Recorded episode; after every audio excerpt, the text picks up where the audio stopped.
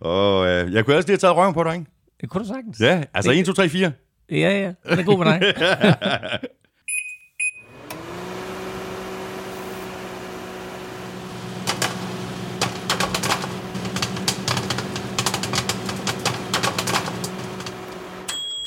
Så gik den ikke længere. Tom Brady er tilbage, og det er vi også. Velkommen til Du har ørerne i NFL Shows Special, der er optaget live on tape, og er produceret af Quarto Media i samarbejde med Tafel.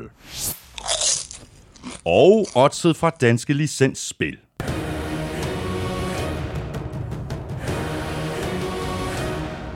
Husk, at man skal være minimum 18 år og spille med omtanke. Har du brug for hjælp til spilafhængighed, så kontakt Spillemyndighedens hjælpelinje Stop Spillet eller udlugter dig via Rufus. Regler og vilkår gælder. Derudover så har vi også øh, Hello Fresh med som partner i dag, og hvis du ikke allerede er kunde hos Hello Fresh, så kan du blive det i en øh, fart, og du kan ovenikøbet spare helt op til 725 kroner på dine fire første måltidskasser, og det kan du på hellofresh.dk, hvis du bruger vores kode FRESHNFL. Mere Hello Fresh senere her i udsendelsen. Først skal vi lige igennem en øh, masse nyheder, klubskifter, trades og kontraktforlængelser, som allerede har ramt NFL her inden free agency. Og så skal vi også have trukket lad om en kæmpe kasse med kaffetips, og derudover så får du selvfølgelig også en spritny dækvis fra Søren Armstrong. Tak fordi du er med os. Tak fordi du downloader og lytter. Du finder os alle de sædvanlige steder, og derudover så kan du som altid lytte på Danmarks største og bedste fodboldsite, gulklud.dk, og selvfølgelig også på nflshow.dk, hvor du oven i hatten har muligheden for at støtte os med et valgfrit beløb ved at trykke på linket til tier.dk. Det ligger lige ved siden af linket til shoppen, hvor du kan købe lidt af vores merchandise. Jeg hedder Thomas Kvartrup, og her kommer min medvært.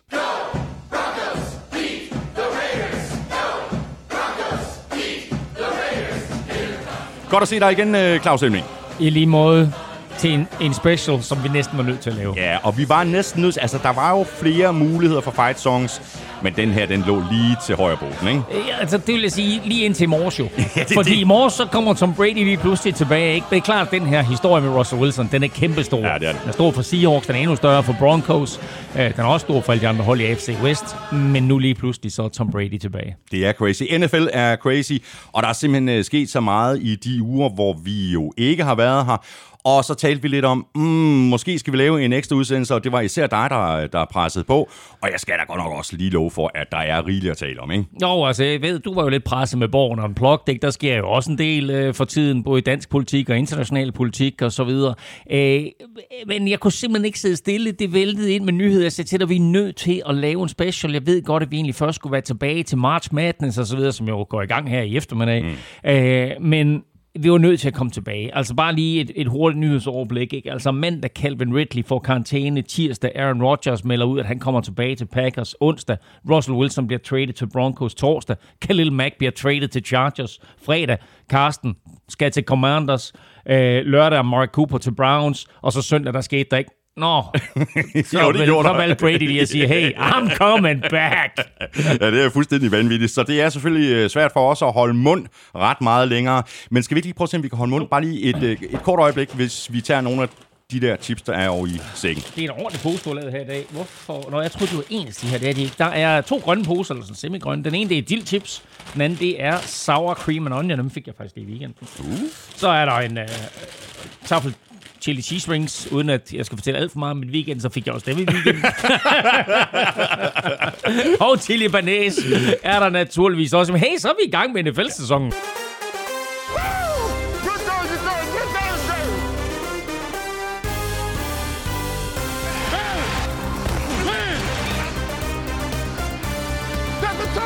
Efter 10 år i Seattle skifter Russell Wilson til Broncos, der har givet et hav af draft picks og flere spillere for deres nye quarterback.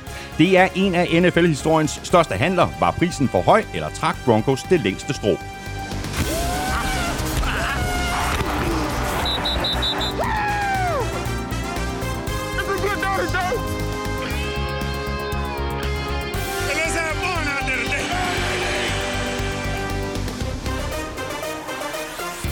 Free agency er lige rundt om hjørnet, og dermed også masser af klubskifter og spillere, der får nye kæmpe kontrakter. Men Rodgers, han skal ingen steder.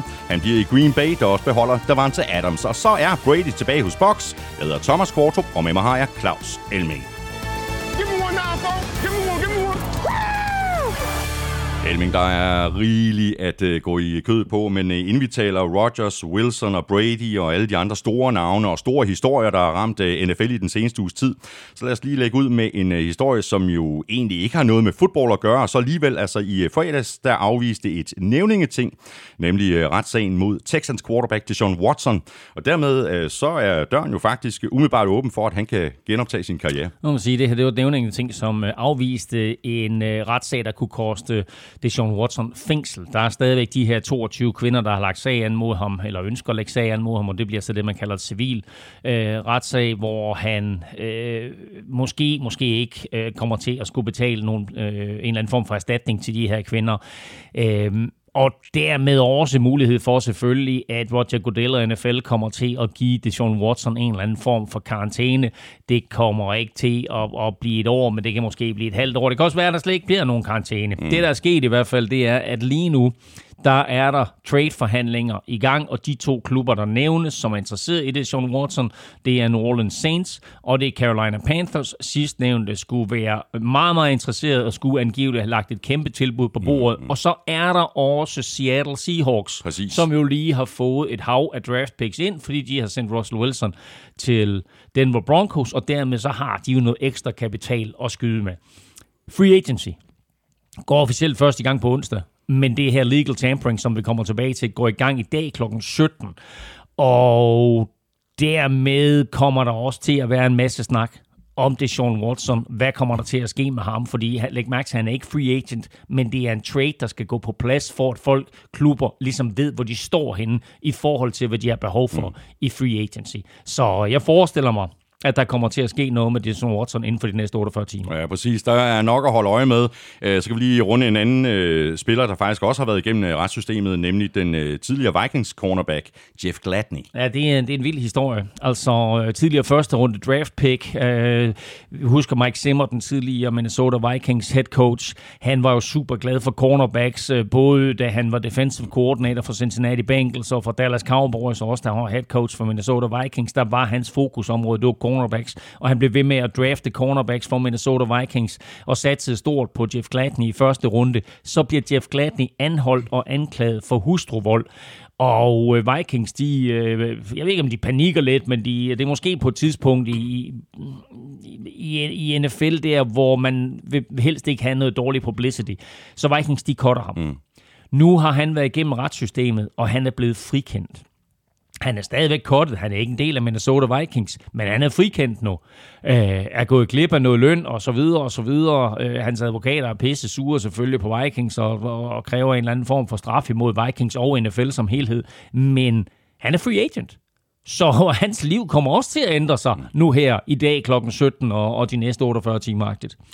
Og lad os så bare øh, nappe de her øh, hashtag breaking news, der ramte i nat øh, dansk tid. Brady har nemlig besluttet sig for alligevel ikke at trække sig tilbage. Han tager altså endnu en sæson for Buccaneers. Elming, hvor overrasket er du over, at han har valgt at vende tilbage, og at han har valgt at melde det ud så tidligt? Det er et dobbelt spørgsmål, som kræver et meget, meget langt svar. Øh, du giver et, den bare gas. Et, jeg er ikke overrasket. Uh, vi talte om sidst vi var her, at der var rygter om, at han skulle til San Francisco 49ers. Hvis den skal holdes i live, så kræver det jo lidt, at han kommer tilbage. Mm. To, han var i Manchester i weekenden, også i fodbold. Og der tænkte jeg omgående, det er han for at vise Glazer-familien goodwill. Glazer-familien ejer både Tampa Bay Buccaneers og Manchester United, så han tager derover og viser, hey, jeg, øh, jeg, jeg er her og, og ser de jeres andre hold spille og så videre. Lad os få en eller anden samtale i gang, fordi det vi faktisk ikke var klar over sidst vi var her, der troede vi jo bare, at Brady havde sagt farvel, og hey, nu er det slut, og jeg har været glad for at være her. Han har åbenbart smækket med døren, fordi Brady har været inde ved Bruce Arians og eventuelt Glazer-familien og sagt, jeg vil gerne trades. Jeg vil gerne til San Francisco 49ers. Det var vi ikke klar over, da vi sad her sidst. Okay. Da de så siger... det kan du godt glemme. nu skal du høre, ven. Du er den bedste quarterback, der nogensinde har været i det her spil, og vi har dig på kontrakt. Der er no freaking chance in hell, at vi sender dig til en anden klub, og slet ikke en anden klub, som vi er i konference med, og eventuelt kunne møde i slutspillet. Mm. Så du skal ingen steder. Der bliver Brady åbenbart sur. Det kommer frem i forbindelse med Combine, hvor Bruce Arians åbner lidt op omkring alt det her, omkring hvad der er sket. Og der fortæller han, at Brady har smækket med døren, øh, sådan lidt, øh, lidt øh, barnligt på en eller anden måde, og siger, nu gider jeg i hvert fald ikke, så skal jeg, gider jeg slet ikke spille mere, hvis det skal være på den måde. Æh, Og nu her, og, og der sagde Brady, eller der sagde Arians faktisk samtidig, døren står åben, hvis Brady har lyst til at komme tilbage, og vi har masser af penge. Nu har han så meldt ud, at han kommer tilbage, og det blev måske røbet en lille bitte smule i forbindelse med en Manchester-kamp, mm. fordi Ronaldo angiveligt siger til efter kampen, der mødes de to GOATs. Uh, der siger Ronaldo til øh, Tom Brady på sit lidt gebrokne engelske, så you are uh, finished with the uh, career. Hvor til Brady så siger... Hvorfor får du til at lyde som en fransk kok? I don't know. It's uh, Ronaldo. Uh, he's uh, la France. Ej, ja, han taler ja, det, det, det skulle være mere portugisisk. Jeg prøvede, det gik ikke. I can also go Puerto Rican if you want. But I don't think Cristiano Ronaldo is Puerto Rican, eh? uh, Øh, nej, jeg kan, jeg kan ikke portugisisk for Anyway, Brady siger... det er så godt at være tilbage. Brady siger, ja, det er jo det, jeg ikke helt ved. Mm. Og den der dialog, den florerede på Twitter for fuld skrue lørdag og søndag. Og så gik der altså ikke øh, længere end her til, til, til, til søndag aften dansk tid, eller søndag aften amerikansk tid, øh, mandag morgen dansk tid, at øh, Brady han meldte ud, at øh, nu er han altså tilbage. Og så kan jeg ikke engang huske anden held af de spørgsmål. Hvad var det, det var? øh, hvorfor han meldte det ud så tidligt? Nå, jamen det kan jeg da godt fortælle dig. Fordi Buccaneers skal have styr på deres free agent-situation inden i dag kl. 17. Og derfor har de jo også allerede fået kontrakt på Ryan Jensen. Nu er han tilbage, så centeren, den her super vigtige center og gode ven for Brady, ham har de også fået på kontrakt. 3 år, 39 millioner dollars, bum, så er han sikret. Så skal de ikke, så skal de ikke bekymre sig, om der er en anden klub, der stjæler ham. De skal heller ikke gå ud og kigge efter en ny center i free agency. Så jo flere spillere de kan få på plads inden i dag kl. 17, jo bedre stille er de. Og jeg må bare sige, at med Brady tilbage i folden, så er der nogle spillere, der lige overvejer deres fremtid. Så, Nå, men det kan da godt være, det skal da godt være lige en arbejde ja, det kan godt være lige en arbejde ja. I øvrigt uh, super fedt for ham, der der nåede at, at, købe øh, den sidste bold, som Hold uh, var, kæft, var det 518.000 dollars eller sådan et eller andet. Den sidste, det sidste touchdown, Brady det, kaster. Det sidste i citationstegn nu, ikke? Ja, det sidste touchdown, Brady kaster i sin karriere, det var til Mike Evans. Den bold er blevet solgt på en auktion, jeg tror det var så sent som i fredags. Præcis for 518.000 dollars. Ham, der har købt den, han må godt nok føle sig snydt. Ja, Til gengæld så så jeg så, at Jalen Ramsey, som jo er cornerbacken, der opgav det sidste touchdown til Brady. Han bare tweetede, hey, throw that touch, touchdown to somebody else. ja, præcis. Nå, Hjelming, øh, hvis det ikke havde været på grund af Brady, så havde vi jo øh, helt klart øh, åbnet med den øh, helt store nyhed her i udsendelsen, der ramte NFL, og, og i særdeleshed øh, Seahawks og Broncos fans øh, i onsdags. Russell Wilson fortsætter karrieren, men ikke i Seattle, men derimod i Denver. Kæmpe trade, der bliver indgået. Øhm, Denver var jo helt klart efter Aaron Rodgers, og da Aaron Rodgers så melder ud, at han bliver i Green Bay, så er næste mand på listen, det er Russell Wilson, og så giver de, øh, vil jeg mene, en stor betaling for ham. To første runde picks, to anden runde picks, et femte runde pick, Noah Fant, mm. øh, Shelby Harris, øh, Defensive og, end. og så en, en fyr, der hedder Drew Lock. Ja, præcis. Ja øh, og får et fjerde runde tilbage sammen med, sammen med Russell Wilson. Øh, og det, øh, det må man sige, det er bare en... Øh, det er en, en monsterhandel. det, det, det er en monsterhandel, og, og omgående så på en eller anden måde, så, øh, så er Broncos jo og, og betragtet som et af de bedste hold i AFC-halvdelen. Ja, men altså, det er jo spørgsmål, altså, vi har jo talt om det rigtig, rigtig mange gange, Elming, efterhånden, at uh, Broncos har et rigtig, rigtig godt hold, og, øh, mm. og at det eneste, de sådan rigtig manglede, det var den her franchise quarterback. Det har de nu vel at mærke, hvis Wilson spiller op til det, som vi ved, han ja. kan levere.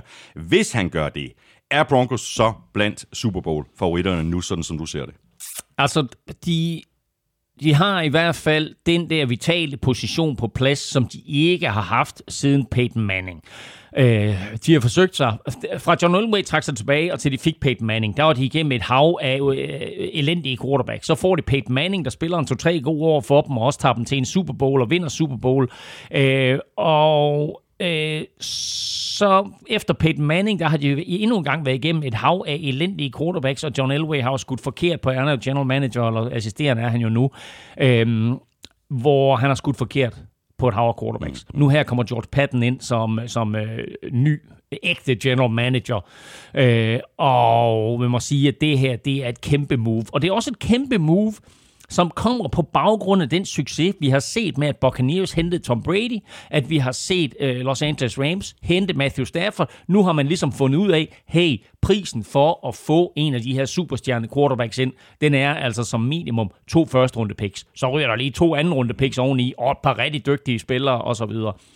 Om de er en Super Bowl favorit, de er i hvert fald blandt dem. Men de ligger i en enormt svær division i AFC West. Ikke? Altså, Chiefs er selvfølgelig AFC-favoritter og Super Bowl-favoritter.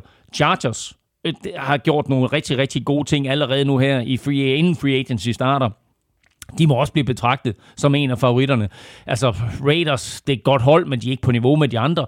Og så har du andre AFC-klubber, så det er ikke noget nemt scenarie, Broncos befinder sig i. Men Russell Wilson ændrer deres perspektiv med det samme. Og der er rigtig mange øh, perspektiver, der i virkeligheden blev ændret med den her uh, trade. Uh, hvem kom bedst ud af den her ja. handel? Fordi uh, jeg vil jo som 49ers-fan sige, at det er eksempelvis 49ers, ja. og så er det Rams, ja, og så er det Cardinals, der overhovedet ikke har noget problem med at vinke ja. farvel. Bye bye, Nej. Mr. Wilson. Lige nøjagtigt. Lige nøjagtigt. Og, og derfor så er alle, eller vinder, vinderne i den her handel, det er alle de andre hold i NFC. yeah. Fordi de er da super lykkelige for, at Russell Wilson han smutter. Det hørte så ikke med i planerne, at Tom Brady han skulle komme tilbage. Men altså, øh, det gør ikke noget for de andre NFC-klubber, at, øh, at Russell Wilson han smutter. Kigger vi på Broncos og på Wilson, eller hvad hedder det, Broncos og, og, og Seahawks, så er de på en eller anden måde begge to vindere. Fordi jeg har set øh, Broncos-fans sige, at det her det var øh, mega billigt. Jeg har set Seahawks-fans sige, at det var mega billigt. Jeg synes faktisk, at på en eller anden måde er det en okay pris, og måske synes jeg endda, at det er lidt dyrt. Fordi Russell Wilson er 33. Han er 36 inden Broncos igen har et første rundevalg eller et anden rundevalg. Det vil sige, de har ikke noget at supplere ham med lige nu. Han har nogle enormt gode receiver i Cortland Sutton og Jerry Judy, men de sender altså også Noah Fant med. Og det vil sige to første runde picks og Noah Fant. Det er reelt set tre første runde picks. Shelby Harris er ikke nogen dårlig spiller. Uh, lad os sige, at han er et, et, et anden runde pick værd. Så er der altså tre første runde picks og tre anden runde picks, som de sender til Seattle. En anden stor vinder her, det kan være Houston Texans. Fordi hvis det er prisen for at få en dygtig quarterback, så siger Texans også, at hey, altså Seahawks har lige fået tre første runde picks og tre anden runde picks for en 33-årig quarterback. Vi har det som Watson. Han er 26. Det er det, vi vil have. Mm. Eller vi vil have mere. Ikke? Så der er mange forskellige vinder og tabere i det her spil, men altså lad os Lad os se 2022-sæsonen, og se om Broncos vinder, ligesom Buccaneers gjorde, ligesom Rams gjorde. Og vinder de, så er de klart. Så er de klart vinderen i den ja, her det er de i hvert fald. Uh, Elming, i forhold til Seahawks, uh, vi skal også tale Bobby Wagner, men uh, før vi gør det, så lad os lige blive i AFC Vest, uh, fordi uh, knap havde røgen uh, lagt sig over hele den her Russell Wilson-handel, før Chargers de kom med et, uh, hvad skal vi kalde det, et modtræk. Uh, Khalil, Khalil Mack, han kommer nemlig uh, til fra Bears. Ja, altså, der er sikkert en handel. Altså, Khalil Mack, uh, som jo havde sin bedste tid selvfølgelig, da han var hos Raiders, blev draftet i første runde, uh, tilbage i, er det 2015, mener jeg, der. Øhm, spiller forrygende for Raiders, kommer til Bears, har en forrygende første sæson for Bears i 2018, hvor han er 12 alt sack, og øh, er nummer to i afstemningen om at blive Defensive Player of the Year. Og det er lidt interessant, at det var, at en af de assisterende trænere hos Bears på det tidspunkt, det var Brandon Staley. Og Brandon Staley så, hvad Khalil Mack kan, og hvad man kan gøre med Khalil Mack. Og nu har han hævet Khalil Mack tilbage til, eller han har hævet Khalil Mack til Chargers, og dermed tilbage i sin fold. Øh, nu får Chargers øh, Joey Bosa på den ene side, og Khalil Mack på den anden side. Og det er bad news for Patrick Mahomes, Russell Wilson Derek Carr, øh, og hvem der nu end øh, skal møde Chargers i løbet af sæsonen. Chargers er stadig sårbare op igennem midten. Jeg forestiller mig lidt, at de i draften finder en eller anden betonklods, de kunne sætte derind. Vi har nævnt mange spillere øh, i de sidste par måneder her, som man skulle øje med i draften. En af de spillere, som gjorde det rigtig godt i combine her, det er en fyr, der hedder Jordan Davison, 150 kilo betonklods der, som man sætter ind i midten. Ham kunne jeg godt se Chargers mm, gå mm, efter nu. Mm. Gør de det, så er deres svaghed, den defensive linje, blevet enormt opgraderet med ham, og så selvfølgelig Khalil Mack, som de får for en slik. Khalil Mack var jo en af de første spillere, hvis ikke den, ah, ikke, det, ikke den første, det var han selvfølgelig ikke. Han var en af de første spillere her i den nye generation, som gik for to første runde picks, da Bears hentede ham hos Raiders. Nu her, der giver Chargers, hvad er det, de giver for ham? De giver nærmest ingenting for ham. Ikke, ikke sådan noget med et tredje runde pick og et fjerde runde pick. De skal give et anden rundevalg i draften og et, i år, og et sjette rundevalg til næste år. Så det er jo en slik, de har fået Ja, det Khalil Mack for. Dog skal de så overtage hans kontrakt, men han er på kontrakt tre år endnu, og lønloftet stiger, så der er råd til ham. Ja, det er en god handel. Og så lige tilbage øh, til øh, Seahawks for et smut, øh, for de øh, ikke bare har sat i farvel til Russell Wilson, øh, de valgte simpelthen også at fritstille Bobby Wagner. Øh, dermed har vi vel i virkeligheden i gang i noget, der kunne minde om et totalt reboot i Seattle. Ja, det må man sige, og det passer meget godt til en by, hvor Microsoft også hører til. Ikke? De har lige trykket, tryk, trykket på Control Alt Delete deroppe, ikke? Du ved, så bum, så, så er alt nulstillet. Uh, Ah, så skulle Pete Carroll også have været væk, ikke? Pete Carroll er den eneste brik, der er tilbage på det her mandskab fra dengang, de vandt Super Bowl. Uh, Bobby Wagner var den sidste, da Russell Wilson blev traded, så Bobby Wagner den sidste. Nu er de fuldstændig nulstillet i forhold til Super Bowl. Og det er vildt nok, øh, at Pete Carroll i en alder af 71 år gider gå, gå det her igennem. Vi så Sean Payton, han ligesom sagde, ej, Øh, nu er Drew Brees væk og så videre. Jeg overgår altså ikke at, at, at skulle nul øh, stille det hele og begynde forfra i, i New Orleans. Og dermed så er, er Pete Carroll lidt i den samme situation her. Men altså måske er det det, der tænder ham, og måske håber han på, at, at øh, han kan lave den her total reboot. Nu vil vi se, hvad han gør med alle de her draft picks. Seattle og Pete Carroll har jo ikke været verdensmester i at ramme plet i første runde synd øh, på nogen måder. Så øh, det skal de altså gøre med, med de her picks her. Og jeg vil næsten sige, det er sgu næsten bedre for dem at trade dem og få en eller anden spiller, måske en Deshaun Watson, mm. som de ved kan begå sig i NFL, i stedet for endnu en gang at prøve at begå sig i draften, hvor de har haft nul succes. Og nu sagde du lige før, det er vi fuldstændig enige om, at uh, NFC uh, var vinderne i forhold til uh, Russell Wilson. Må så ikke, at de andre NFC-hold, og i særdeleshed NFC North, uh, også godt uh, lige kunne have tænkt sig at komme af med Aaron Rodgers? Hvilket jo så ikke skete. Jo, det var, øh, øh, det var, det var, det, det var til stor ærgelse for, for alle os NFC North-fans, at øh, han ikke røg til, øh, til Denver. Det, det ville vi gerne have set. Øh, på den anden side, så troede jeg aldrig nogensinde på, at det ville ske. Jeg var overbevist om, at han ville komme tilbage. Altså den succes, han har haft i Green Bay, det samarbejde, han har med Davante Adams, den mod ham, og Michael Fleur har øh, været et unikt markerpar øh, coach quarterback-mæssigt, som vi har talt om så meget er vigtigt med for eksempel Belichick og Brady, og for en sags skyld Russell Wilson og, og, og Pete Carroll øh, med flere igennem tiden, ikke? Der har du et helt unikt samarbejde her mellem Michael Fleur og Aaron Rodgers. De har vundet 13 kampe øh, i, alle, i, i hver sæson af alle de tre år, de har været sammen. Øh, aldrig sket før i NFL. Nu her, der kommer han så tilbage, øh, og samtidig får de franchise-tagget. Øh, der var til Adams, det kan vi vende tilbage til. Øh, så den der duo er sammen, og i det hele taget, så har Packers jo en enormt talentfuld trup. Og Rodgers kunne godt være skiftet til Denver, men så skulle der være røget en masse kapital tilbage til, til, til, til Green Bay, og så var Rodgers sådan lidt, hey, jeg ved, hvad jeg har her mm. i Green Bay. Uh, jeg ved ikke sådan helt nøjagtigt, hvad jeg har i Denver. Så uh, bortset fra Nathaniel Hackett selvfølgelig er der, som, som var hans offensive coordinator, så på den måde, der kunne de også have fortsat, et, eller var hans offensive coordinator hos Green Bay, så der kunne de have fortsat et samarbejde. Men uh, jeg tror, sikkerheden omkring den trup, som, som Packers har, var, var, havde stor indflydelse på, at han blev. Så han bliver, hvor han øh, var. Øh, han gør det så ikke øh, gratis. Han har angiveligt fået en øh, rekordkontrakt, der giver ham 200 millioner dollars over fire år, eller det, der svarer til 50 millioner dollars om året. Øh, det gør ham så til den øh, bedst betalte øh, spiller i NFL-historien. I NFL-historien. Ikke bare den bedst betalte quarterback, men den bedst betalte spiller ever, ever i øh, NFL-historien. Hvis tallene holder. Fordi øh, jeg vil sige det på den måde. Der er to store divaer i NFL. De hedder Aaron Rodgers, og de hedder Tom Brady. Og da Russell Wilson skifter til Denver Broncos, så stjæler han jo samtlige overskrifter, der er i samtlige amerikanske medier, og for den sags skyld danske. I hvert fald danske sportssites og NFL-medier også som gult klud. Og det tror jeg ikke, at de to de kunne sidde og kigge på. Så Brady han begyndte at overveje, så når han fik nogle trækninger, han sagde, det der, det går sgu ikke, jeg er nødt til at komme tilbage. Og Rodgers, han havde netop meldt ud, hey, jeg kommer tilbage til Packers, og han tænkte så, nu bliver det en stor historie, det kommer til, det var tirsdag, han melder det tilbage. Så kommer Russell Wilson-historien onsdag. Og stjæler alle overskrifter. Stjæler alle overskrifter, og der er ingenting tilbage om Rodgers, så du ved, alt det der med hypen omkring, at han er tilbage og sådan noget, det, det er væk, det er forsvundet. Og Rodgers han sidder og kigger, Hvor, hvorfor er jeg på side 27? Ikke? Jeg skal være på side 1. Øh, og så melder han ud, hey, det er ikke sikkert, de der tal der, de holder. Ikke? Du ved, nej, nej, jeg kom tilbage for meget, meget færre penge end 200 millioner dollars.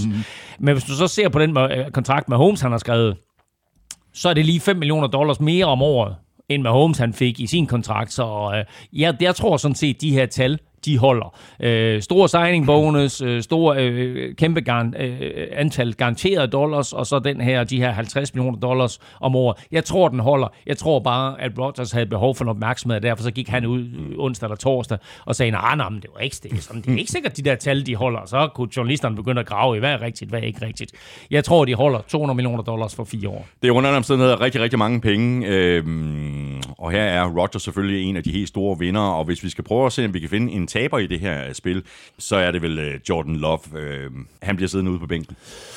Ja, han kan, altså, han i hvert fald taber her og nu. Der er jo ikke nogen, der siger, at han ikke bliver traded. Altså, jeg har jo set nogen spekulere i, inden at Russell Wilson kom til Broncos, at han vil blive traded til Broncos. Der er heller ikke nogen, der siger, at han ikke bliver traded nu her til en eller anden klub. Problemet er, at øh, Packers ikke har vist ham nok frem. Så de kan jo ikke være sikre på at få ret meget for ham. Øh, de får i hvert fald ikke et første runde pick, som de oprindeligt tog ham med. Øh, og jeg tvivler også på, at de kan få et andet runde pick for ham. Her nu, der er han taberen. Fordi med den her kæmpe kontrakt til Rodgers, Øh, den er på fire år godt nok, men den er også struktureret sådan, så reelt set har Packers en mulighed for både at sige farvel til ham efter et år, men mere sandsynligt efter to år. Og gør de det, så er vi jo ude i en Rodgers Brett Favre situation, hvor Rodgers har sad på bænken tre år bag Brett Favre. Nu har øh, John Love siddet på bænken to år bag ved, øh, bag ved Aaron Rodgers. Og øh, han får i hvert fald et tredje år, og måske et fjerde år, og så må vi se, hvad der sker derefter. Men altså, han kan også ende med at blive bænkevarmer for evigt. Og øh, han er på en rookie-kontrakt nu, som er billig for Packers, og som ikke giver ham ret mange penge i forhold til, hvad han havde forventet, han skulle tjene. Øh, eller han, han er godt klar over, at han ville tjene her de første fire år, men han har nok også forventet, at han skulle ind og spille. Og når så de fire år var gået, så skulle han have en stor kontrakt et eller andet sted. Det er svært at få en stor kontrakt, når man ikke spiller. Det er svært at få en stor kontrakt, når man ikke spiller. Plus at den her femteårsoption, som kommer til udløsning efter den kommende sæson, øh, som også vil give ham en 18-20 millioner dollars, bare fordi han er quarterback. Øh, det tvivler jeg sgu også på at Packers de beholder. Han skal virkelig vise noget til træning nu her Øh, og det, det, det får vi jo andre jo ikke rigtig noget at vide om, hvordan går med. Jo, der vil være nogle journalister, der beskriver, uh, så kaster han et virkelig flot kast til, der var til Adams eller whatever, ikke? Men altså, det var så lidt, ja, gør det i en kampsituation, ikke? Vi har set ham nogle enkelte gange i kampsituation, og det har sgu ikke været godt. Nej. Så er det jo faktisk sådan, at øh, hvis man har lyst til at se Aaron Rodgers øh, spille sådan i levende live, så kommer Packers jo faktisk til London for, øh, wow. for første gang, ikke? Wow. Altså, øh, Packers har meldt ud, at de kommer til London. Der har været 31 hold i Europa og spille fodbold igennem tiden, altså grundspilskampe. Det eneste hold, der manglede, det var Green Bay Packers. Men nu kommer Green Bay Packers, og øh, de kommer til London. De skal spille i Tottenham. Øh, modstanderen er ikke fundet endnu, men jeg har sådan kigget deres kampprogram igennem, og det mest naturlige vil nok være, at det bliver en kamp mod New York Jets. Det kan også blive en kamp mod Tennessee Titans, fordi med 17 kampe i grundspillet, der har NFC-holdene her i lige år, der har de ni hjemmekampe og otte udekampe, hvor i de ulige år, der er det AFC-holdene, der har en ekstra hjemmekamp kamp. Men den der 9. ekstra kamp, som de har, eller ja, den 9. ekstra kamp, de har, det er faktisk mod Tennessee Titans. Mm. Og man kunne godt forestille sig, at det er den kamp, de flytter. Det er selvfølgelig en stor kamp. Og det kan godt være, at den skal være hjemme på Lambeau Field, hvor det er lidt nemmere at sende Jets til, øh, til, til, til London. Men Jets har lige været i London sidste år, Præcis. så det er også sådan lidt, ah, mm. så jeg forestiller mig faktisk, at det bliver et, et super opgør i Tottenham der mellem Packers og Titans. Ja, det kunne være fedt. Og så kommer Jaguars jo også øh, til Europa igen igen, og de er tilbage på Wembley. Ja, og efter lige en afstikker til, øh, til Tottenham sidste år. NFL har lavet en aftale med Tottenham om at spille to kampe om året der. Øh, og så var der corona, hvor det hele blev aflyst, og sidste år spillede de kun to kampe, så der blev de begge to lagt i, i Tottenham, selvom Jaguars gerne vil spille på Wembley. Øh, nu er de tilbage på Wembley, og det er de, fordi der er plads til 80.000 tilskuere, og alle de penge, der kommer ind der, de går i Jaguars lomme. Så de vil rigtig gerne spille på Wembley. De er tilbage. Øh, deres modstandere er der heller ikke sat navn på endnu, men øh, Trevor Lawrence øh, får altså lov til for han vandt sin første kamp på Wembley nu, for han har altså lov til at, at prøve at se, om han kan gentage den bedrift. Og så er der faktisk også sat øh, hjemmehold på øh, kampen i München, og det bliver Tampa Bay Buccaneers og ham der, John Brady. Jamen, hvor er det vildt, ikke? Altså, øh, NFL spiller for første gang en kamp i Tyskland, og det bliver i München i år, og hjemmeholdet er, er Tampa Bay Buccaneers, og vi er jo sådan lidt, hey, fedt, ikke? Vi får mange Buccaneers-fans, som, som har tænkt sig at rejse med gul klud og LA Travel til, til Tyskland.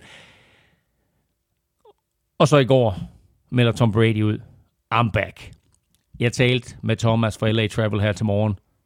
Det er eksploderet, hvad vi har af forhåndstilmeldinger. Vi har, ikke, vi har ikke fået billetter endnu. Vi ved ikke, hvor mange billetter vi kan få. Øh, Men der står allerede folk i kø. Over 400. Wow. Over 400. Det bliver vores største rejse nogensinde. Vi skal have quizzen. Åh. Oh. Det er tid til quiz, quiz, quiz, quiz, quiz.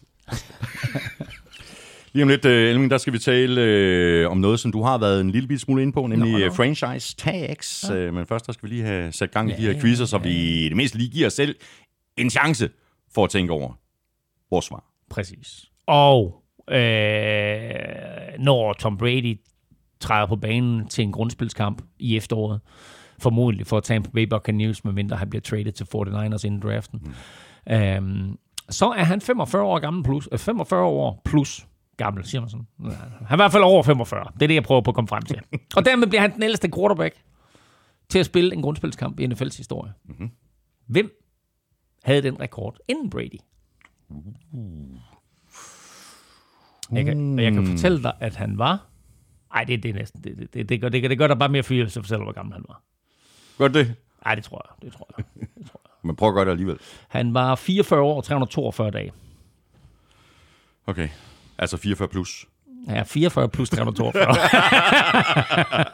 Nå, du får lige den her. Ja, do it. Nå, øh, godt. Jamen, du får også øh, lige en, en quizzer her, øh, og det er jo øh, det er quizzen fra Søren Armstrong, øh, som har taget en lille pause fra golfshowet, for lige at skrive en lille quiz til, øh, Fedt. til os. Yes. Han skriver sådan her. At finde en quarterback er en smal sag. Nu mangler Seahawks pludselig nummer tre. At erstatte ham kan til gengæld blive en bred sag. No more cooking. Hvem skal nu have maddag? Ingen offseason. Sæsonen var længe. Aaron Rodgers. Han koster mange penge. Khalil Mack i LA ligner et hit. Hvor mange sacks har han i snit? oh, okay. Hvor mange sacks har Khalil Mack Ja. ja. i snit per sæson? Ja. Og Armstrong har skrevet, at han har været i godt humør her. Der er point for at ramme inden for to af de rigtige svar. Nå, Ja, han er large, synes jeg. ja, det synes jeg. Ja. Ja. Ja.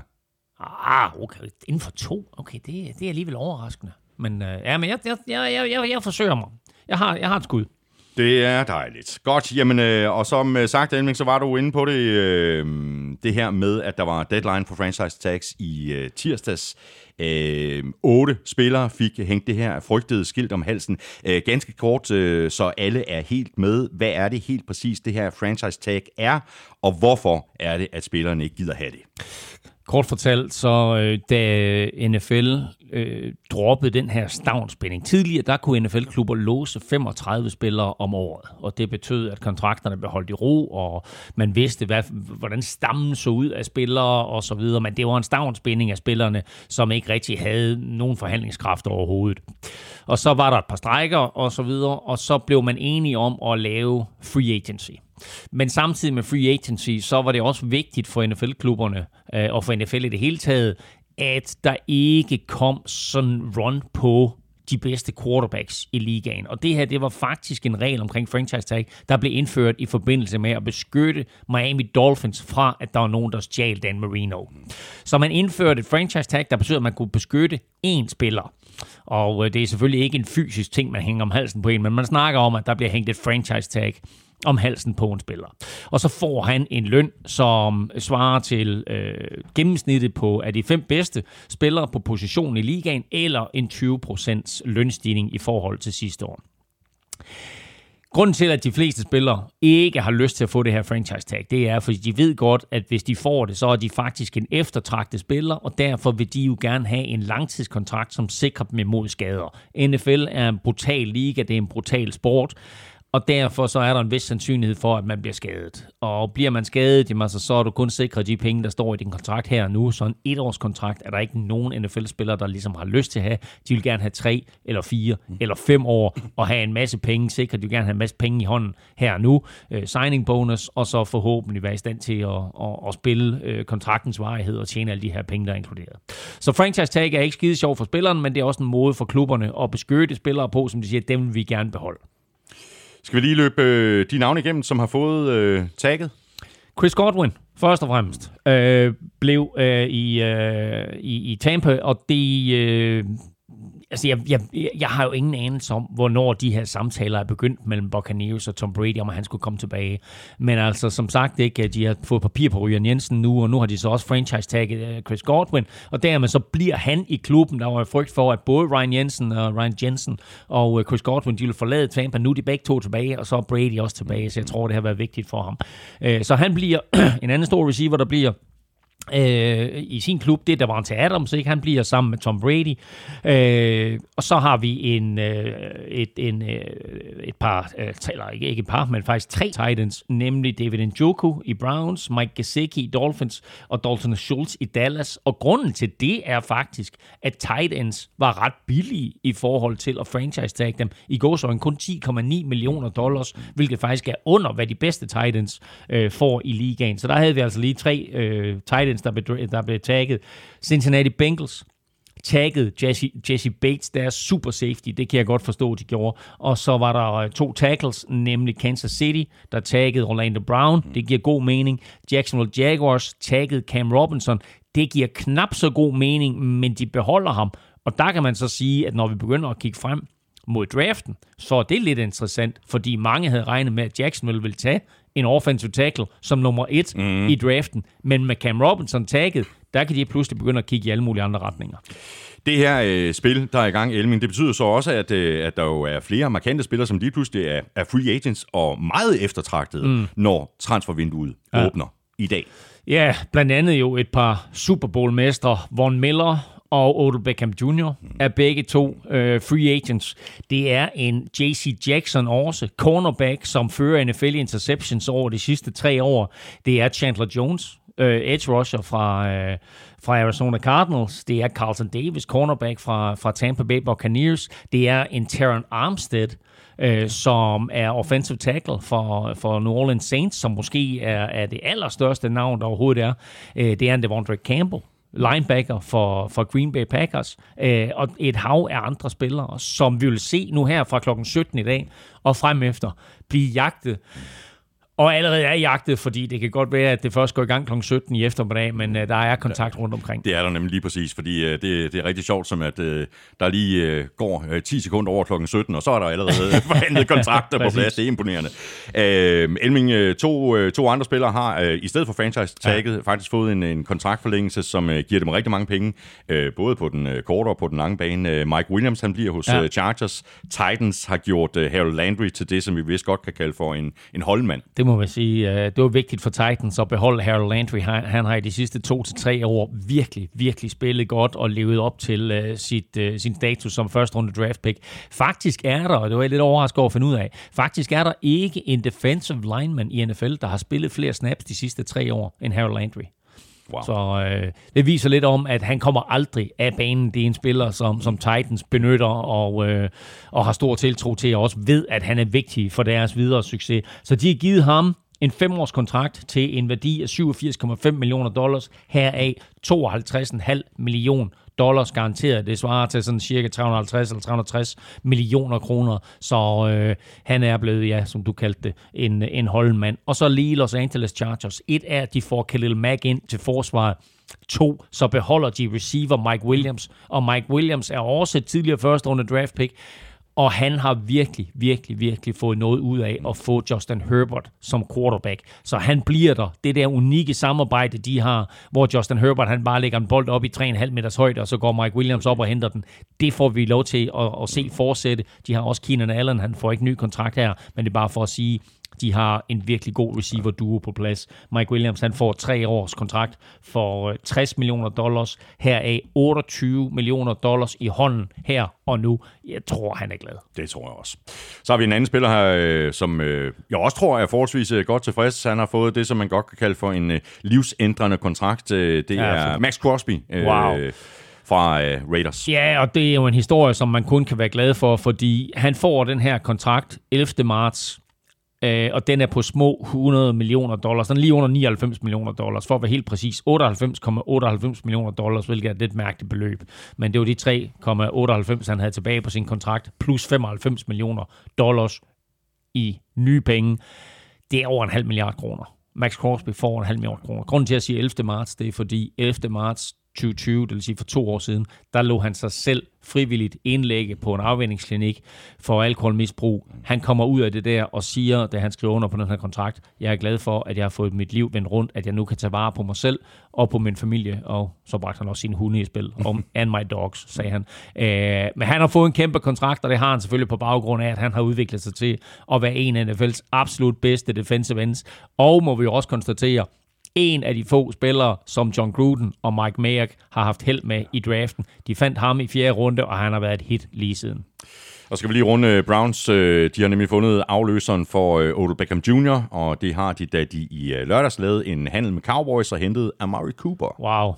Øh, selvfølgelig ærgerligt for dem, at, at, at de måtte sige farvel til Odell Beckham Jr., men der var jo så mange konflikter, øh, både på og uden for banen, at, øh, at det var et samarbejde, som ikke kunne fortsætte. I stedet for så røg Odell Beckham jo til Rams og ender med at vinde Super Bowl derude. Øh, og så stod Browns jo uden sådan en top receiver. Mm. Og Cowboys ville af med Amara Cooper, angiveligt, fordi der også var lidt øh, ballade på de interne linjer. Øh, jeg skrev selv artiklen om, at Amari Cooper, han skiftede, jeg tror, jeg brugte udtrykket om, at Amari Cooper og Mike McCarthy, de ikke drak formiddagste sammen, fordi der har været en eller anden form for ballade mellem dem. Og der har angiveligt, altså, øh, det jeg kan læse mig frem til, det er, at Amari Cooper øh, er en meget intellektuel spiller og laver alt muligt andet uden for banen, som der er mange andre spillere, der ikke gør. Han er en tænker, i modsætning til andre, som øh, måske mest tænker på de penge, de tjener. Øh, og det betyder også, at Amara Cooper har fået sådan lidt et ry for måske ikke at gå så meget op i fodbold som alle de andre. Men det kan jeg ikke se, der er noget galt i. Han træner præcis lige så hårdt som de andre. Han, han yder præcis lige så meget som de andre. Men på en eller anden måde, så har han røget ud noget. Det gjorde han hos John Gruden, øh, og det gjorde han hos, øh, hos Mike McCarthy, og nu er han altså videre, og så kommer han til Kevin Stefanski, som jo også lidt er en tænker. Øh, så jeg håber, at de to de får et frugtbart samarbejde, og så må vi se, hvem det er sådan, der ender med at, at skulle kaste bolde. Øh, fordi nu nævnte vi det Sean Watson tidligere. Han er faktisk også i spil til at blive øh, Cleveland Browns quarterback. Øh, men det, der er interessant her, det er, at Dallas Cowboys gerne vil af med Amari Cooper, det vil de også, fordi han er en dyr herre. Han skal have 20 millioner dollars i løn de næste tre år hvert år, og øh, den, øh, den løn var Browns villige til at tage.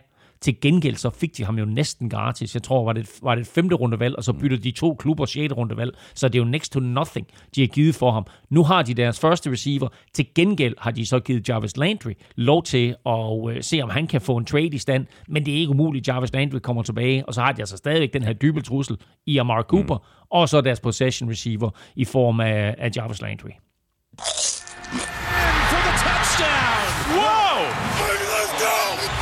Ugen spiller præsenteres af Tafel. Nu skal vi nemlig have trukket lod om en øh, kæmpe kasse med taffelchips, og dem, der øh, har chancen for at vinde sådan en øh, kasse i øh, den her udsendelse, det er alle dem, der støtter os på øh, tier.dk, og det er der heldigvis øh, rigtig mange, der gør. Lad os bare få øh, fisket en øh, heldig vinder op af sækken, Elming. Øh, Det er dig, der står for øh, den del, fordi øh, det er jo dig, der er. Lykken skud ind. Præcis. Jeg skal se, om jeg kan gøre en ude i det danske land lykkelig lige nu. Ved, oh, jeg fik to op her, så vi lader den der falde. Og så tager vi den her. Og øh, det er sgu Niels Christian. Er det Niels Christian? Det er Niels Christian. Sådan, jeg får sådan her. Jamen, øh, Niels Christian, ved du hvad, øh, tillykke med det. Jeg sender dit... Øh, nej, det gør jeg faktisk ikke. Jeg sender dig faktisk en mail, fordi øh, så skal du nemlig sende mig din øh, postadresse øh, retur. Når jeg har fået det, så sender jeg det hele videre til Tafel. Og så er det faktisk ikke længere MVP, øh, Christina, der står for What? at sende gevinsten. Christina er blevet traded. Nej! Det er hun. Hvor trader hen? Til K-salat. Vi skal have k-salat med. Hun har fået en, hun har fået en kæmpe kontrakt på Gåsalat. er det rigtigt? Ja, K for kæmpe. det er det. Og øh, det burde vi jo måske i virkeligheden have gjort mere ud af. Det er et af de helt store trades. Det, Wow. det er sådan lidt overset. Ja, ja, det, altså, ja. det var mandagens trade. og Tafel kommer selvfølgelig til, til at mange. Christine, det siger sig selv. Øh, hele angrebet var nærmest bygget op omkring hende. Men, øh, men nu er der altså kommet nye og unge kræfter til. Det store håb øh, på Tafel, det Ja. er Frederikke. Det er Frederikke. Ja, spændende. Jeg tror, vi kan forvente store ting fra hendes side i Ja. 2022-sæsonen. Ja. Må vi lige se, at vi, vi skal lige have arbejdet på og, og se, om vi kan Ja. finde et, øh, et nickname til, til Frederikke. Hun er CW. CW. Chips weapon. SW, snack weapon. Det er stærkt. Snack weapon. Niels Christian, du får, øh, du får en mail lidt, øh, lidt senere, og så øh, får vi lige din øh, postadresse retur, så sender vi altså øh, oplysningerne videre til øh, CW, øh, a.k.a. Frederikke. SW. SW. Snack weapon. til Frederik på, på tafel. Vi gør det her igen i, i næste uge. Øh, Elming og jeg nominerer tre eller måske fire store handler på både Facebook, øh, Twitter og Instagram. Du deltager ved at sende dit bud ind på mailsnablag.nflshowet.dk.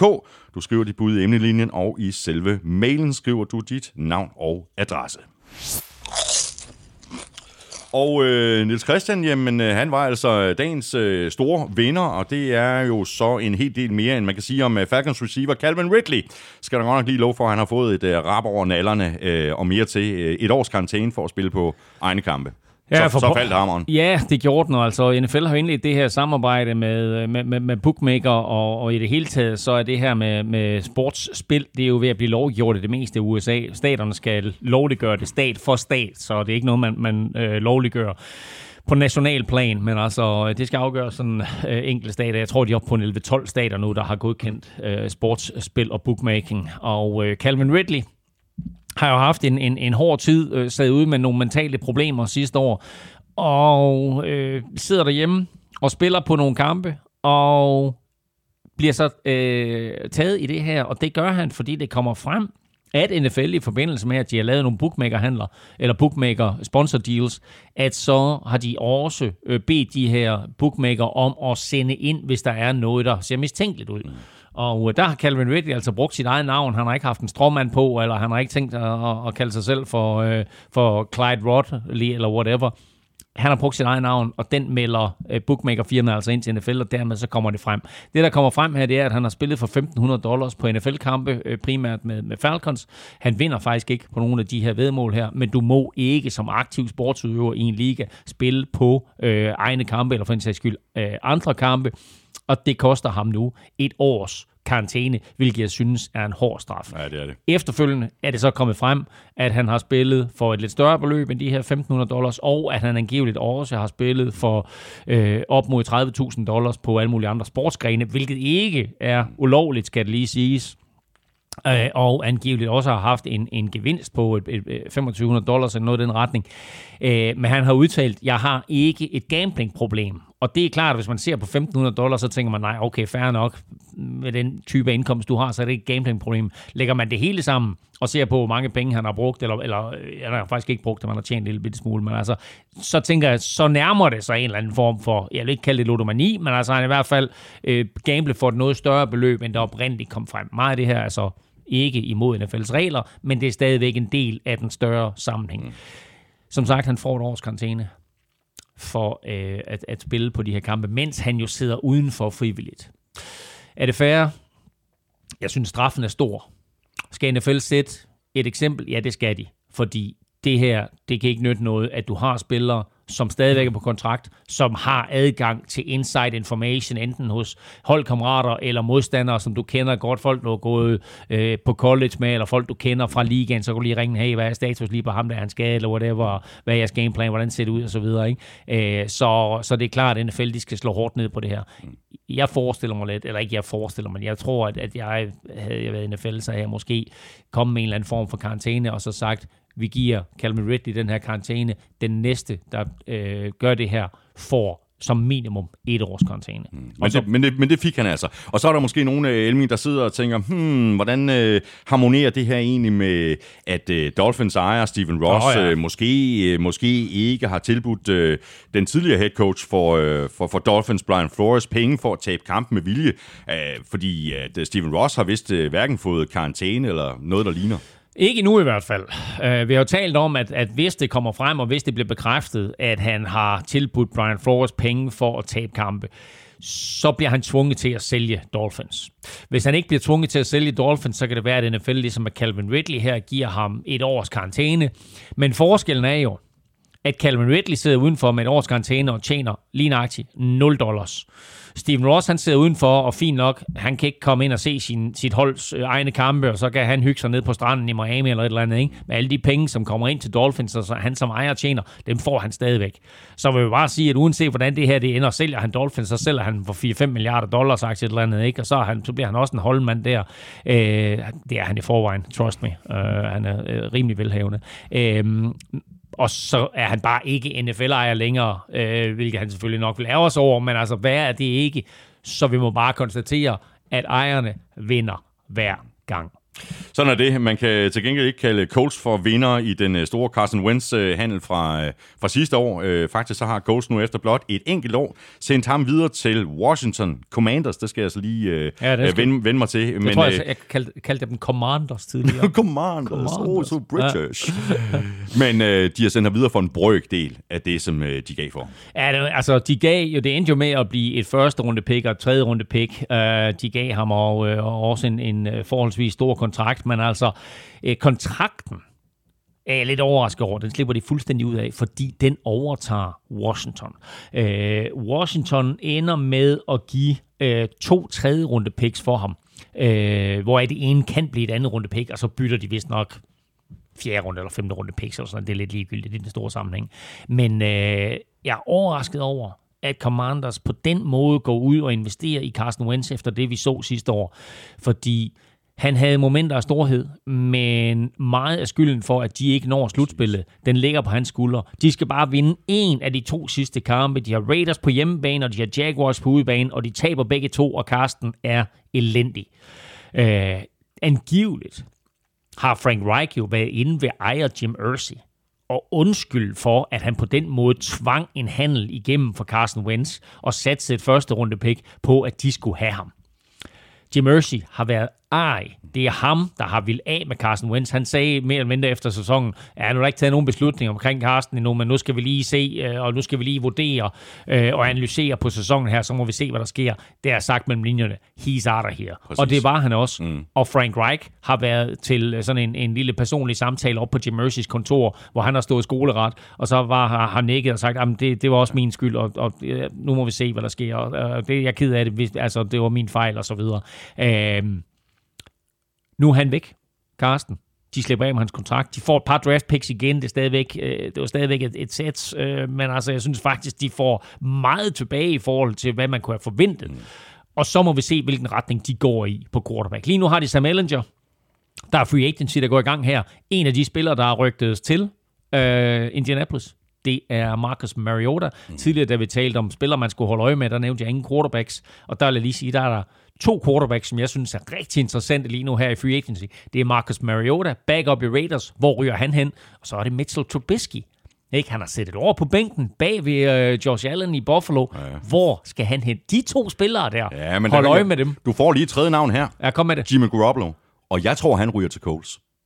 Ja, og, og, det, er, og det er faktisk også nævnt. Så øh, med mindre, med mindre at Jimmy han bliver traded for Tom Brady, ikke? og så de bytter Nå, ja, det er selvfølgelig også en mulighed, det er rigtigt. Jamen, det er godt. Jamen, altså, måske finder Coles øh, deres øh, kommende quarterback i løbet af de næste 48 timer, altså, fordi øh, free agency går officielt i gang i morgen. Den der... Ja, undskyld, og det, det er faktisk, øh, jeg tror, det er mig, der har sendt det til dig, det går i gang i morgen. Det går faktisk officielt først i gang onsdag. onsdag. Men det er fordi, at jeg sidder og tror, det er tirsdag. Ja, ja det er klart. Fordi er klart. vi plejer at optage ja, ja, om tirsdag. Ja, ja, ja. Men det går først, først i gang onsdag officielt, men det går jo i gang uofficielt i dag kl. 17. 17. Ja, det er den der legal tampering period. Det er et, øh, et mærkeligt system. Vi har allerede været inde på det. Ja, ja, nå, altså legal tampering, ikke? Altså, det, ja, det er sgu da mærkeligt. Hvad, hvad, hvad, hvad, hvad, hvad plejer vi at kalde det? U- ulovlig? ulovlig, nej, nej, det, lovlig ulovlig. Lovlig ulovlig, ikke? Altså, det er, det er en lovlig ulovlig kontaktperiode, fordi NFL, og det var det, du snakkede om lidt senere, du, eller lidt tidligere, at øh, kl. 10 over 5 i dag, så, så er alle de første kontrakter på plads, ikke? Eller jeg tror endda, du sagde 10 sekunder over 5. Øh, så er de første kontrakter på plads. Og det er sådan lidt mærkeligt, fordi den lovlige, ulovlige kontaktperiode begynder først klokken 5, og så skulle man jo tænke, at det er her, vi så må begynde at snakke med spillere. Men der går altså kun 10 sekunder fra, at de begynder at snakke med dem, til der er de første kontrakter på plads. Men det bliver vildt i eftermiddag, Det og de, og de næste 48-72 timer. Ja, er du tosset. Og så kan vi lige øh, runde øh, noget økonomi, fordi efter sådan øh, lidt økonomisk smalhals øh, på grund af hele situationen omkring øh, corona, så er der nu igen øh, fest og glade dage i NFL. Klubberne de har ekstra mange dollars at øh, Ja. rute med i år. Lønloftet er sat op, og det har aldrig været højt. Nej, for første gang nogensinde, der er det over 200 millioner dollars øh, i forbindelse med coronaen. Der satte NFL jo lønloftet ned for første gang. Der var nogle indtægter, som de ikke fik ind, og så var de nødt til at sætte det ned, og det betød også, at nogle af kontrakterne blev, øh, blev holdt i, i ro. Øh, der var ikke så, så store stigninger i lønningerne, som, øh, som der ville have været normalt, og for at det ikke skulle eksplodere, så tog NFL sådan en lidt mindre stigning sidste år, end de egentlig kunne have gjort var den 100, hvad var den sidste år, 185 eller 192, eller hvad det, var jeg ikke huske det helt præcis. Men det var i hvert fald en mindre stigning, end de kunne have gjort. Nu her i år, der krydser de for første gang 200 millioner dollars. Den bliver 208,2 millioner dollars. Og det betyder faktisk også, at mange af de klubber, som måske var lidt presset på lønloftet, mm. de har lige pludselig nogle penge at gøre med. Og så er der et hold som Colts, som fordi de slipper af med Carson Wentz's løn, øh, har 70 millioner dollars at rute med. Det er langt mere end andre klubber, øh, og, øh, og, og, og den klub, som har flest penge at gøre godt med. Og det betyder også, at de har sådan nogle penge at skyde med, hvis de skal ud og hente en quarterback, eller, eller hvad de nu har, eller, eller andre spillere for den sags skyld. Øh, Det er et godt tidspunkt at være, være spiller, der kan søge til andre klubber. Ikke? det er det lige nøjagtigt, fordi vi kommer til at se nogle store kontrakter. Øh, Rodgers har angiveligt fået den her øh, monsterkontrakt og så videre. Den er der ikke nogen, der kommer til at overgå det. Det tror jeg ikke på. Øh, men der vil være spillere på andre positioner, som kommer til at sætte rekorder for, for løn på den givende position. Og hvis øh, Colts ikke finder en øh, quarterback i free agency, så kan det være, at øh, de finder en i draften. På det her tidspunkt øh, i udsendelsen, der plejer vi at tale om dit øh, momentometer, Elming. Øh, sådan et har du af gode grunde ikke udgivet siden øh, grundspillet. Til gengæld, så har du lavet årets første mock draft, din første mock draft. Øh, så hvem tager Colts? Prøv at det er fuldstændig lige meget med den mock draft. Den er, den er skudt helt til hjørne, ikke? Altså først, så røg, øh, først så, så røg Russell Wilson til... til Det er det helt til hjørne, og hvor, og hvor mange dage er den gammel? Ah, det, jeg, lavede den i, jeg lavede den i mandag i sidste uge, ikke? Og så, og så tirsdag kommer Rodgers, og onsdag kommer... Jamen, det øh, siger også noget om, hvor meget der er kommer sket, Russell ikke? Wilson. Det er, det er helt vanvittigt, ikke? Nå, øh, hvem, hvem tager Colts, siger du? Øh, jeg kan ikke huske... Hvad... Nå, jamen, det, det kan jeg godt fortælle dig. De tager ikke nogen i første runde i hvert fald, for det pick, det, det er gået til Eagles. Så, øh, så, ja, så de tager ikke nogen i første runde. Øh, jeg tror, jeg har i min, øh, i min mock, der har jeg dem til at tage en spiller i anden runde. Hvem var det, det var? Øh, bop, bop, bop, bop. Øh, Colts drafter første gang i anden runde med pick nummer 15. Det er det 47. 20. pick i alt. Og der er dem til at tage en receiver, der hedder Christian Watson, hvis det skulle være interessant. Min mock draft... Det er super interessant med Christian Watson. Nå, hvorfor dog? Ja, fordi ham har jeg et rigtig godt øje til. Nå, nå, okay. Nå, du er begyndt at sætte dig ind i draften allerede? Ja, sådan her den seneste måneds tid og sådan noget, får da, får da kigget lidt hister her, ikke? Nerd. Nej, min, min mock draft ligger stadigvæk derinde, og, og det, der, det, der er godt ved den, det er, at der er lige en lille kommentar på alle spillerne, som der bliver draftet, og der kan man så lige få øh, det første kig. Hvis man ikke er sådan super nørd og ikke går super meget op i draften, så kan man lige få det første kig på, hvem, Præcis. hvem er de her spillere, og hvad er det for nogle spillere, man skal holde øje med i draften. Der er halvanden måned til.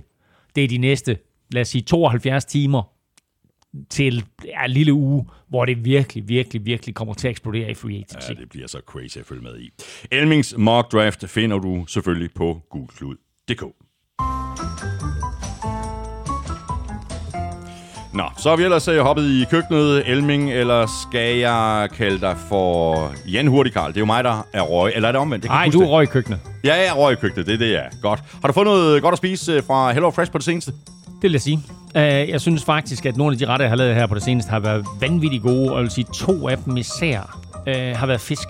Uh, den ene har været noget torsk i, uh, ja, med, no- med nogle kartofler, og noget, noget hvad hedder, kartoffelmos faktisk, og noget lidt af hvert, og en flødesovs, der var vanvittigt godt. Og så fik jeg sådan noget, jeg tror måske faktisk, vi har talt om den før, så der citronmarineret laks med noget pan- panko på toppen. Er simpelthen så fantastisk.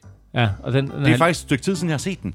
Nej, men jeg havde den i, i sidste uge. Så, så har jeg øh, overset den. ja. Det er en skandale. Ja, ja ja den er jeg, havde god. lige, jeg havde lige et par venner på besøg, de var alle sammen lidt, hold kæft, det er godt det her. Så sagde jeg, ved du hvad? så, jeg, jeg, havde ikke, jeg havde faktisk ikke sagt til dem, vi skulle have Hello Fresh. Så sagde jeg, kæft, det er godt det her, Helming. sagde jeg. Kæft, du har tryllet. Ja, ja. Ikke, hvad tog det? Tog det 25 minutter at lave? Ja, det er fantastisk. Så, ja. Så, Vi fik uh, portugisisk uh, kyllingburger i, i aftes med sådan nogle uh, karamelliserede røde løg og frit, og uh, det gik uh, lynhurtigt, uh, og det smagte bare uh, klasse godt. Uh, det bedste var, det var, altså maden stod jo nærmest og ventede på os. Vi var lige kommet hjem fra en weekendtur i Jylland.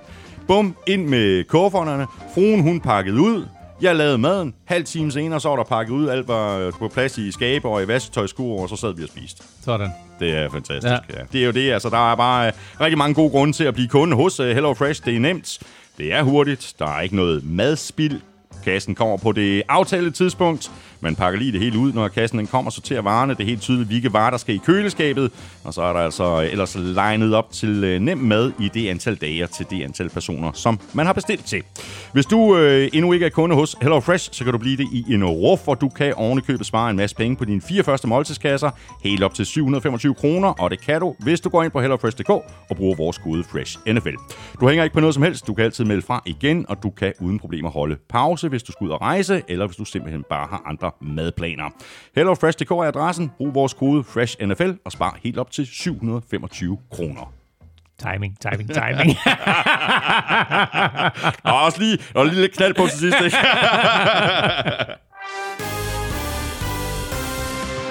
Vi skal have quizzen. Åh.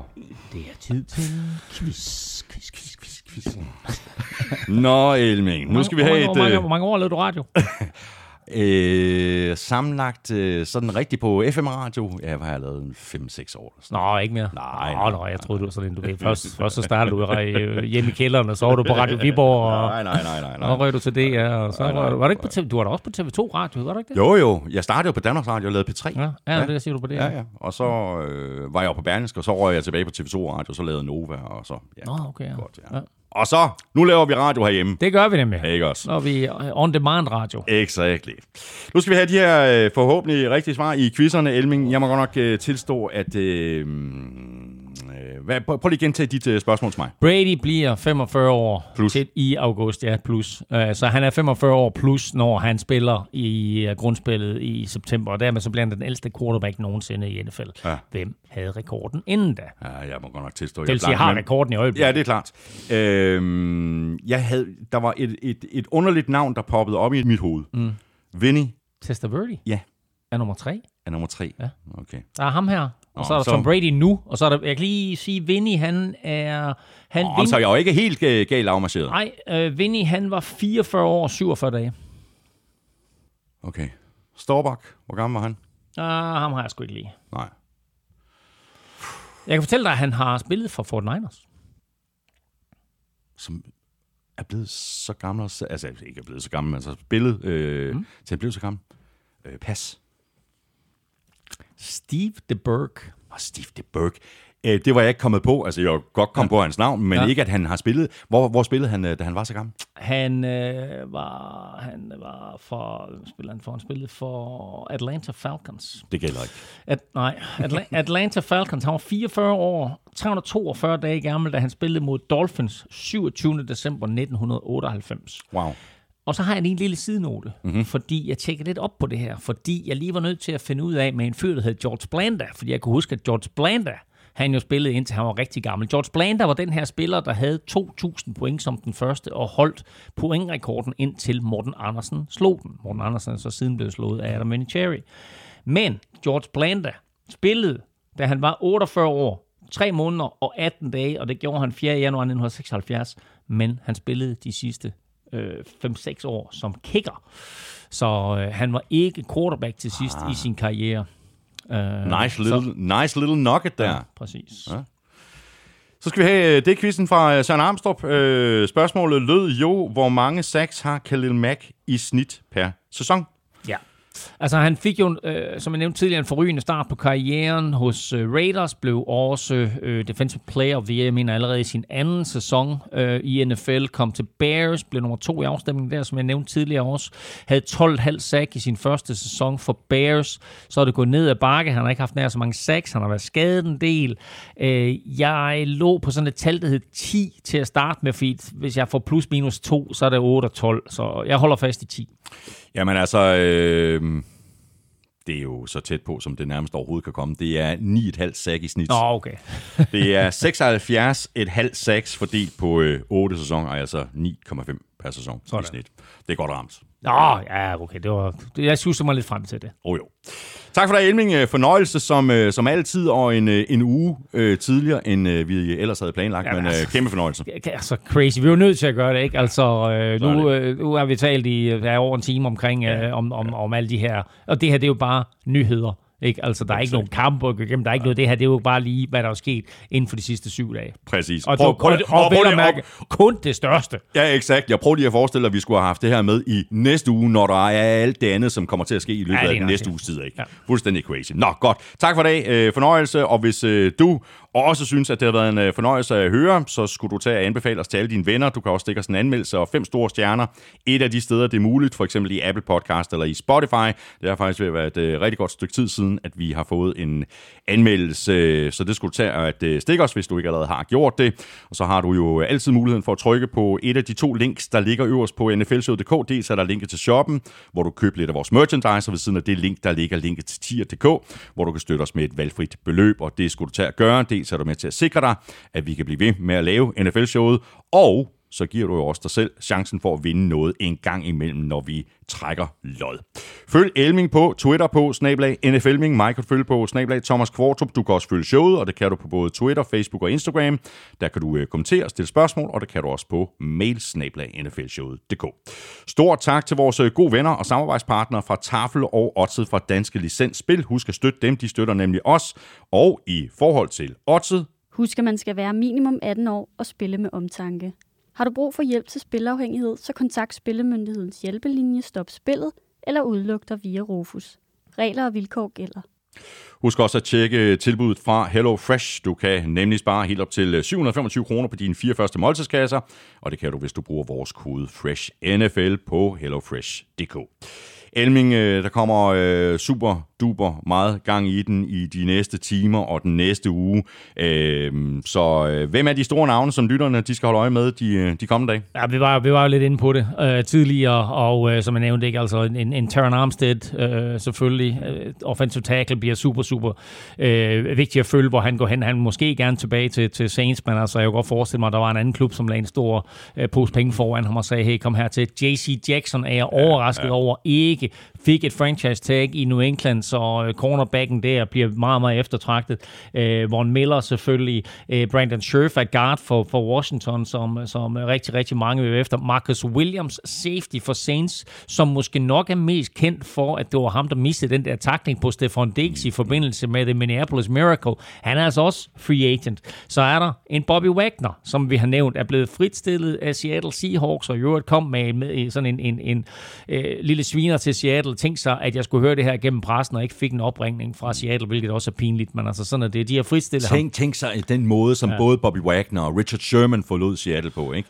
Efter så gloværdig en karriere hos den klub. Ikke? Ja, og så er der faktisk en spiller, som jeg glemte at nævne tidligere, som jeg synes er meget, meget vigtig at holde øje med, det er Tyron Matthew fra Kansas City Chiefs, altså super safety, som bare har været så vigtig for, øh, for deres, øh, at deres forsvar er blevet så godt her igennem de sidste sæsoner. Ikke? Han er altså free agent, øh, jeg håber for Chiefs, Øh, og jeg tror også, mange Chiefs-fans håber, at han bliver, men han er altså free agent, og så må vi se, hvor han ender. Der er et hav af spillere. Gå ind og tjekke ind på Google Klud. Vi laver sådan en liste øh, over de mest attraktive spillere nu her.